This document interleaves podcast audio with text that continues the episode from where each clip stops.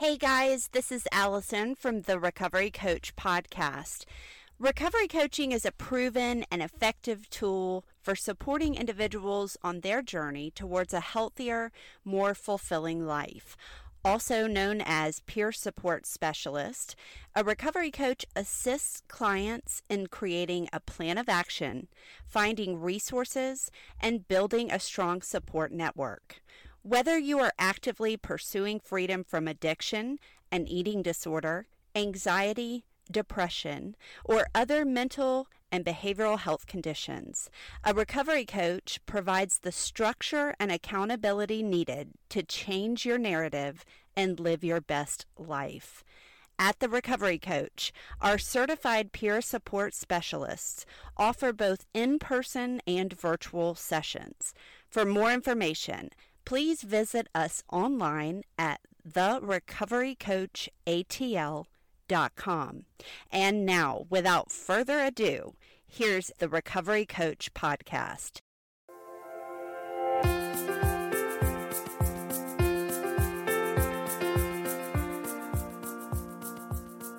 Hello, and welcome to the Recovery Coach podcast, where we focus on person centered recovery, peer support, and all the recovery things. My name is Alison Broderick. And I'm Seth Harris. Seth, how you doing? I'm doing great. How are you today? I'm doing awesome. Yeah. Today's a good day. It's always it, it always just keeps getting better. That's what I tell my guys. There you go. Yeah, I'm living the dream, and people are like, "Whatever." I'm like, "Dude, if you if you only knew." You've already been to hell once, right? I don't know if it gets much better. I might fall out. oh, shoot. I'm going to pass out. So, Seth, I am super excited to be here with you and also, drumroll, to hear about today's topic. What do you have for us? So I thought today we would talk about the question, "Why am I so mad?" Ooh, that's good. As a way of just having a little discussion about anger, frustration. I think that people can go back and look at our previous episodes. There's a dual episode on resentment and forgiveness. That probably kind of ties in a little bit here, right? One of our beginning episodes, we just jumped right into the heavy. We jumped right into the heavy. And then last episode, we tried to lighten it up a little bit for everybody. Which I had fun. And of course, I always have fun. Yeah. And it's fascinating because I have been told in my 12 step background moments that resentment is the number one offender. When we're going through our lives, resentment is the number one offender that we deal with. And it's probably for a lot of guys that I've worked with and talked to, it's the thing that just keeps coming back up the stuff we don't let go of, the stuff we hang on to that irks us, that has us twisted inside. As they like to say, irritable, restless, and discontented. Yes, and I've also heard it said in the 12 step fellowships it's eating my lunch. Yes. And resentment surely does that. Yeah, and it's a really odd thing, I think, because we can get in our head, we can clearly, especially you know in recovery on this side of things, we can make sense out of that logically in some places, but the emotional piece is just not there yet in terms of the resentments. Well, it doesn't make sense for me to be still mad at this person or to be upset at the fact that the world is this way, but yet I can't help but be pissed off. Yeah. and sometimes, well, not sometimes, oftentimes, I believe, both in my active addiction and in recovery, that anger is the easy way. I almost get a high from self righteous indignation. And guess what? I don't have to look at it. I don't have to look at what's really going on. Do you ever have that post outburst regret, guilt? Ooh. We call it the emotional hangover. Oh, okay. Yes, that's true. We do. So much so that now that I've been in recovery for some time, thanks be to God, I can take a step back before I have that Yeah. angry outburst and realize I don't want the emotional hangover and I really don't want to have to apologize if I say something I shouldn't. Make it worse, and then you're going to really be the wrong. Yeah, and I think that comes from hopefully some maturity emotionally. Take that pause rather than firing off an email or a text or phone call or in person. Many yeah. ways to fire off outbursts. Yeah. We keep talking about how we're going to do a social media episode. I always look at social media as like a 10th step because you're always that opportunity to ask all those questions. Is this going to hurt somebody? Am, am I going to have to apologize? Am I thinking of myself? And usually I go through that and then I just don't post whatever I was going to post or don't respond. And the few times that I actually go through with it, I'm like, you are just trying to be right and, yes. you're, and you're just trying to exert your desire to be right on other people out of a frustration and an anger that you misplaced. Or maybe some of that anger is feeling misunderstood. Mm-hmm. Tenth step you referenced, and just for our listeners who may not be following a 12 step program, the 10th step of Alcoholics Anonymous is continued to take personal inventory and when we were wrong, promptly admitted it. Now I think of admitted and admit. Well, and I also like how it says when as opposed to if. Yes, when we were wrong.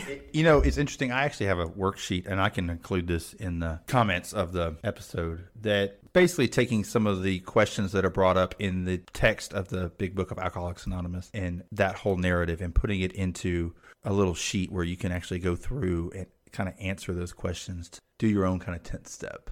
And a lot of people like to do it, you know, kind of at the end of the day, especially early in recovery, because it helps you to process through where am I at? Where are my motives? How did I respond? Did I react instead of responding? And, and the questions I just asked a second ago do I owe an apology? Did I do harm? Was I thinking of others? Was I thinking of myself? These can be important ways to, like you said, learn to catch yourself before you go there. Yeah. Progress. Progress, not perfection. Not perfection. Sometimes I catch myself and I said, I'm going there anyways. Yes, yes, because darn it, I am right and they're going to know it. Yeah. And it's just only ends in tears, right? It's so not good. But I do think it's an important thing to take the time for us to kind of share about this because everybody gets into this space where your emotions override. There's a metaphor that is often used in well, I've seen it in business marketing type opportunities, people that are trying to build organizations, change organizations, grow as an organization. They use what's called the elephant and the rider metaphor. It comes from a happiness hypothesis by Jonathan Haidt. So that's We will include that. That's H A I D T. I hope I am saying that correctly. The idea is that if you're trying to ride an elephant like you would ride a horse, it can be difficult to control which direction that's going in. And so the rider is kind of the rational part, and the elephant represents the emotional. And that balance is something that we can choose to be very aware of. In the same way, you've got a lot of people that are really passionate about a project. Well, if you just go off the emotion, sometimes the project doesn't really get put together, organized, executed in a way that's going to be successful. So you have to have a good blend of those things. And I think we can use the same metaphor for ourselves in trying to say, how do I kind of balance that emotional side with that rational side?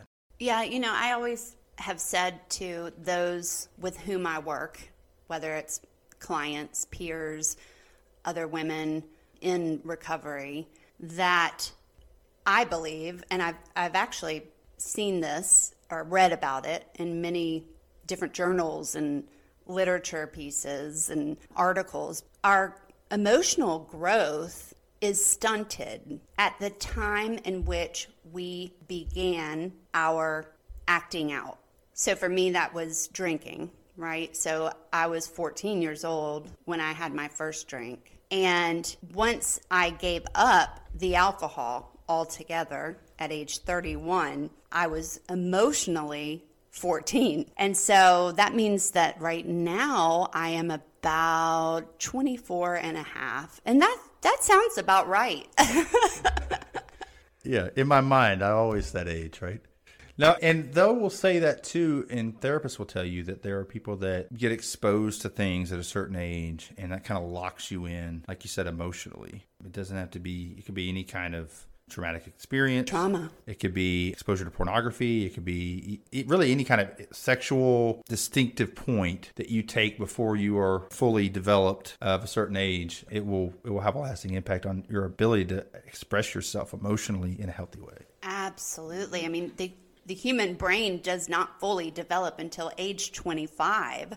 Scientists and medical professionals and researchers have now uncovered the brain's ability to not only recover but rebuild, known as neuroplasticity, the neuroscience of addiction. So we know, yes, I would technically be 24 emotionally, but now that I've had lived experience in recovery and I have a support team to help me with those emotional outbursts, that very much so I can be my age, 43, emotionally. But I do feel, and something I want us to discuss here today is this idea that either one, I'm in recovery now, so I shouldn't feel anger. Oh, yeah.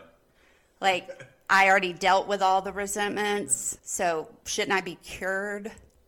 To understand that, especially anger, I believe it should be expressed because inactive addiction or any maladaptive behavior, we have diligently been so committed to suppressing our anger. And literally, I drank my anger.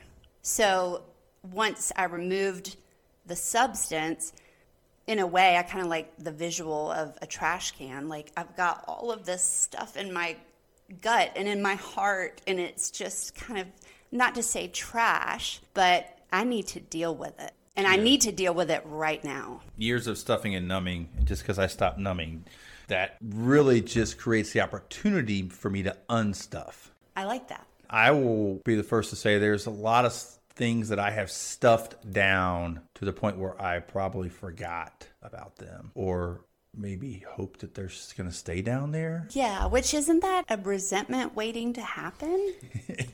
Well, it's a resentment that's not dealt with, that's for sure. And I think some of those things we want to hang on to, they may not even be resentments. They might just be aspects of ourselves that we don't want to let go of control. Mm-hmm. But like you said, until we healthily bring that stuff out, become comfortable with it, be vulnerable about expressing, there is a limitation to the fullness we can experience. If you read enough Brene Brown, learn about vulnerability, she kind of equates it with courage. Mm-hmm. And in a lot of ways, you can see that there is a fullness of life that can only be experienced through the willingness to be a, a vulnerable person. If I'm emotionally vulnerable, can that also include my anger? How so? Like if I'm seeking to be emotionally vulnerable in my recovery, I would assume that includes anger. Oh, yeah. So being willing to express what you're angry about and talk through it. Correct. Yeah. Yeah, and gosh, it can be a difficult place to to go to with some of that stuff. Why? Why is anger for many of us so scary? Why is it scary for you? Because I think it's different for everybody. I can't trust it. Uh, If I fully released, some days it may just be like, ah, I'm angry. yeah. But other days, and depending on the topic at hand, I mean, I feel like I could be a Tasmanian devil. Yeah. It's unpredictable, right? Yeah. I think that behind most anger is some kind of fear. So it is going to be scary to kind of explore that because you're talking about places that you're either uncomfortable with, you're ashamed about, you don't understand. I think the feeling of not being known, not being understood is really powerful force that kind of drives that reaction that why can't things just be so? Mm-hmm.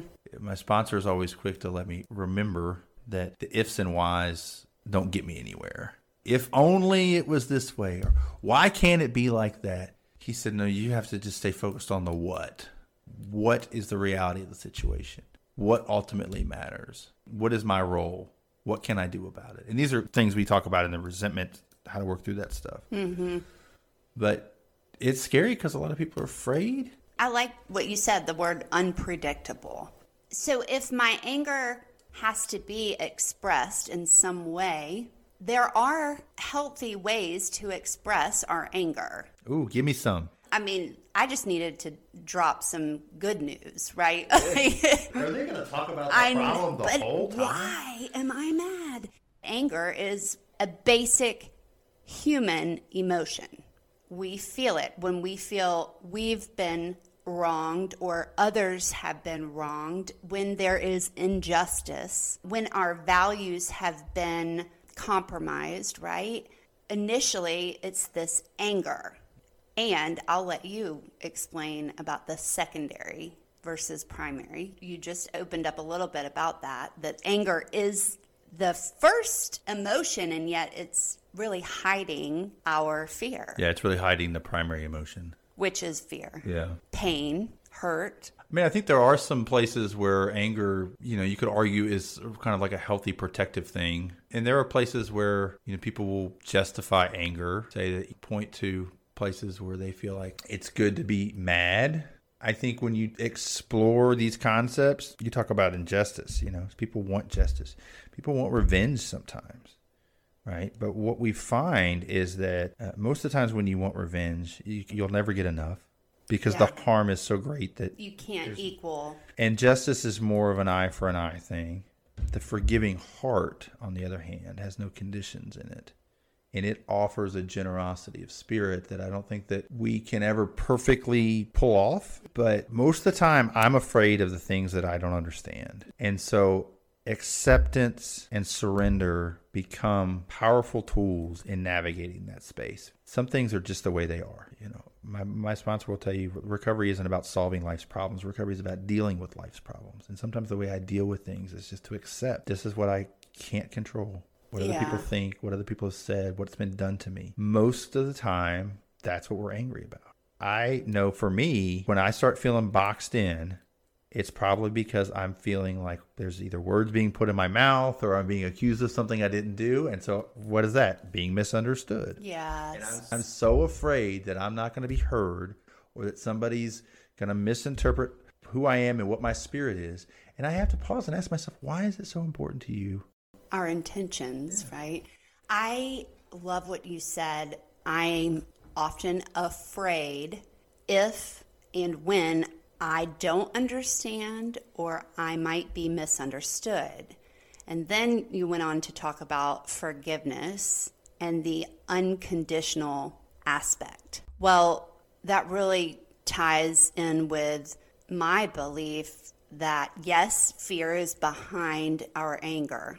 And yes, as human beings, we have this innate desire and need for love. And what's unconditional, aside from forgiveness, is love. It just is. And I think at the heart of a lot of it too is we want to be connected. We want to feel, experience connection with people. Sometimes we're selfish about how we want that to look. Manipulative. Very harmful in some places. The inability to experience authenticity and emotional intimacy. which can create more anger. Exactly. And when we see that either not working out or not working out the way we want it to, we start to fear that being alone, Not receiving love, not being worthy, not being enough. not being accepted, approved of. Yeah. And all of that stuff flies in the face of our inherent desire for the opposite. Yes, and also brings about the fear of rejection, abandonment. Failure, Yeah. anything that goes with that. If I am rejected and if I am abandoned by anyone I find near and dear, it could also be systems, institutions, and policies. If I am abandoned, then what's the point? Yeah. What's left for me, right? You want to get to the tools Please. to manage we kept getting back into the But, depth. you know, it's worth exploring. Um, but I, I have some tools myself. You want to go first? No, no, go ahead. Okay. I want to hear what you have to say. Well, I'm going to have to tell a story because that's what I do, right? Yes. As we're wrapping up, always got to have an Alison story. Alison story. Alison story. Alison's story time. So for me, I scratched my head for about seven years of my recovery on how do I express my anger in healthy ways. And I say that not to be wah wah, like, hey, everybody, you're going to have to wait seven years. However, it takes what it takes. Not to say I didn't find ways in the interim to express my anger, but this one was like the ultimate cocktail. And I have to use that word. It is truly a recipe for anger management. So, seventh year in recovery, oh my goodness, I'm so angry, which can come about for me. I don't know about you, Seth, but I can get angry pretty easily. Yeah. Just give me a reason. I have plenty if you need one of mine. And did, did you get even angrier because you were seven years in and you were angry? Yeah, I was angry. that I was angry? It was like the seven year itch, I guess. it was like, why am I feeling this way? Ding, ding, ding, because you're human, Alison. These things happen. The cool part is that I haven't found it necessary during any of my bouts of anger to drink. So I was particularly livid during this night in my seventh year, and I wasn't quite sure what to do. I could have called support members, but I wanted to sulk just yeah. a little bit. Pity party. Yeah, because there is kind of that natural high when we get angry. There's some chemicals that are pumping definitely. in the body for sure. Oh, definitely. Some adrenaline. So I got in my car and I just drove. Now, I didn't have a destination per se. I just knew I needed to feel the wind coming through my car. And then I put on angry music. We're talking like back Hard in my rock. day, like Metallica. Yeah. I've aged myself. Just some angry music, heavy metal right? And I'm blasting it. Actually, it was Tool. I oh, love some better. Tool. Yeah. It's the best angry music. So I've got the wind coming through. I can feel somewhat human and grounded from that. I'm driving for freedom. I'm blasting heavy metal. And as I'm headed back towards the house, I was still angry. That did not solve it. So I stopped at the gym, and boy, oh boy, did I have a very hard workout. It was packed with adrenaline. Like you hear of stories, the mothers who lift a car off of their babies in the moment of emergency. Yes, it's like that kind of adrenaline. That's how I felt. Incredible Hulk like at the gym. I probably looked somewhat intense. Deranged. yes, maybe. And then I still wasn't finished feeling my anger. So I did what I believe someone in recovery not should do, but benefits from. I went to a meeting and it was on gratitude. Of course. Of course. I finished that meeting that night. That was probably three hours worth of discovering my cocktail for anger management. And wouldn't you know, I came home. I was so refreshed. And I felt like that was a healthy expression of anger. I found community with my meeting. I sweated out, which is a great tool. And music, I believe, is always healing in some way, shape, or form. Music is my main tool. To share this real quickly, Curt Thompson has a book called The Anatomy of the Soul, and he does a lot of left brain, right brain kind of introductory stuff in that. And so was kind of the first time that I really got that concept without it being all scientific It was more like practical, like how's my left brain, right brain actually work. And in thinking about like a cleared highway, your right brain is a cleared highway, right? And then your left brain is sort of, and this is my interpretation, it's like throwing a bunch of obstacles into the highway, which is like when your emotions or all that stuff's going on you no longer have like a clear path from A to B, right? Your right brain's like, I just want to get from here to here. And then all of a sudden, there's all these obstacles. And left brain is like, let's have some yeah. fun. I'm sure there's a male female difference in all this and how it works, but I'm definitely like, I want the clear path. And when I like some obstacles because you know I'm not a real stoic, boring person. so I like hey, like, but if you're stoic, doesn't mean you're boring. Well, you know I've got a whim going on with a lot of stuff, so that's okay. I like some obstacles, but when I get too many, and I get flustered, and then, then anxiety kicks in, and I get all worked up, and that's when I'm vulnerable to some of this emotional takeover. And you know I don't care what emotion you're dealing with your emotion will always win out if it's a heightened one. So, huge amount of joy, sadness, anger, love, whatever it is, if you're in that state, good luck with the rational side of you That winning. is so true. That's why the elephant and the rider metaphor. So emotions do they, They intense emotions take and, over. And, and what I've recognized about myself is that I have to let that stuff suppress when it's not going in a place that I want it to because I will get away from it eventually. You'll get away from that emotional state either after you've reacted or not. For me, I always look back and go, you know, why did I make it so important? Why did I say things I didn't mean to? Why did I, you know, turn into this person that I don't like? All this kind of stuff. So when I choose to separate myself from that, how do I do that? And music is the main one for me. Mm-hmm. I actually know some people that prefer to get it out with the angry songs because it actually brings them down. I'm more of like, let me put on some classical music. like opposite. Yeah. I need something like without any intentionality that's smooth and it's like escape. So no tool. No, not in that moment. I would rather not. Got it. I mean, I'm not. I'm fine with Tool has some great music. I just, you know, I've learned more and more about classical music. You're a little more Mozart. well, Mozart can be a little jumpy, you know. So uh, my go-to is actually Yo-Yo Ma is playing the Ennio Morricone scores.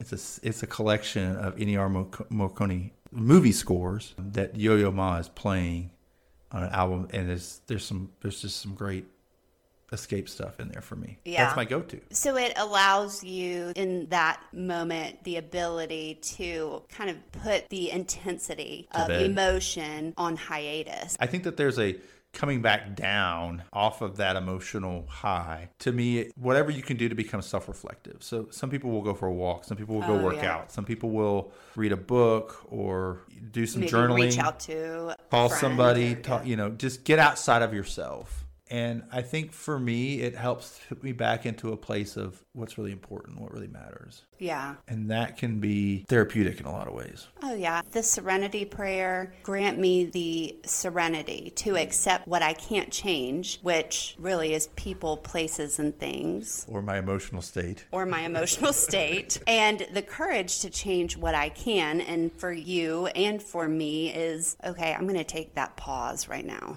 yeah and that comes and came for me with a few mistakes along the way where I did have the angry outburst And we have to learn. You know, there, there's a there's a common acronym, the HALT, the BS, which is hungry, angry, lonely, tired, bored, and stressed. oh I haven't heard that one Yeah, bored and stressed. So that's uh, HALT is in pause, like you just said. Yeah. And those are places that we can be in those moods, in those moments, sometimes multiple at the same time. which is why we say hangry right I'm hangry which I'm about to that place right now Seth Well, we always love you guys sharing uh, this time with us and joining in. If you subscribe, like, share, tell somebody, listen to it more than once. Share with us your recovery tools for anger. Yeah, and feel free to reach out to us, to Alison. Tell them the email address so they can contact us. It is www.therecoverycoachatl.com. And there you will find more information, including more contact information. Yeah, there's the email address on there. We would love to hear some feedback. We appreciate y'all. We love y'all. We'll talk to you soon.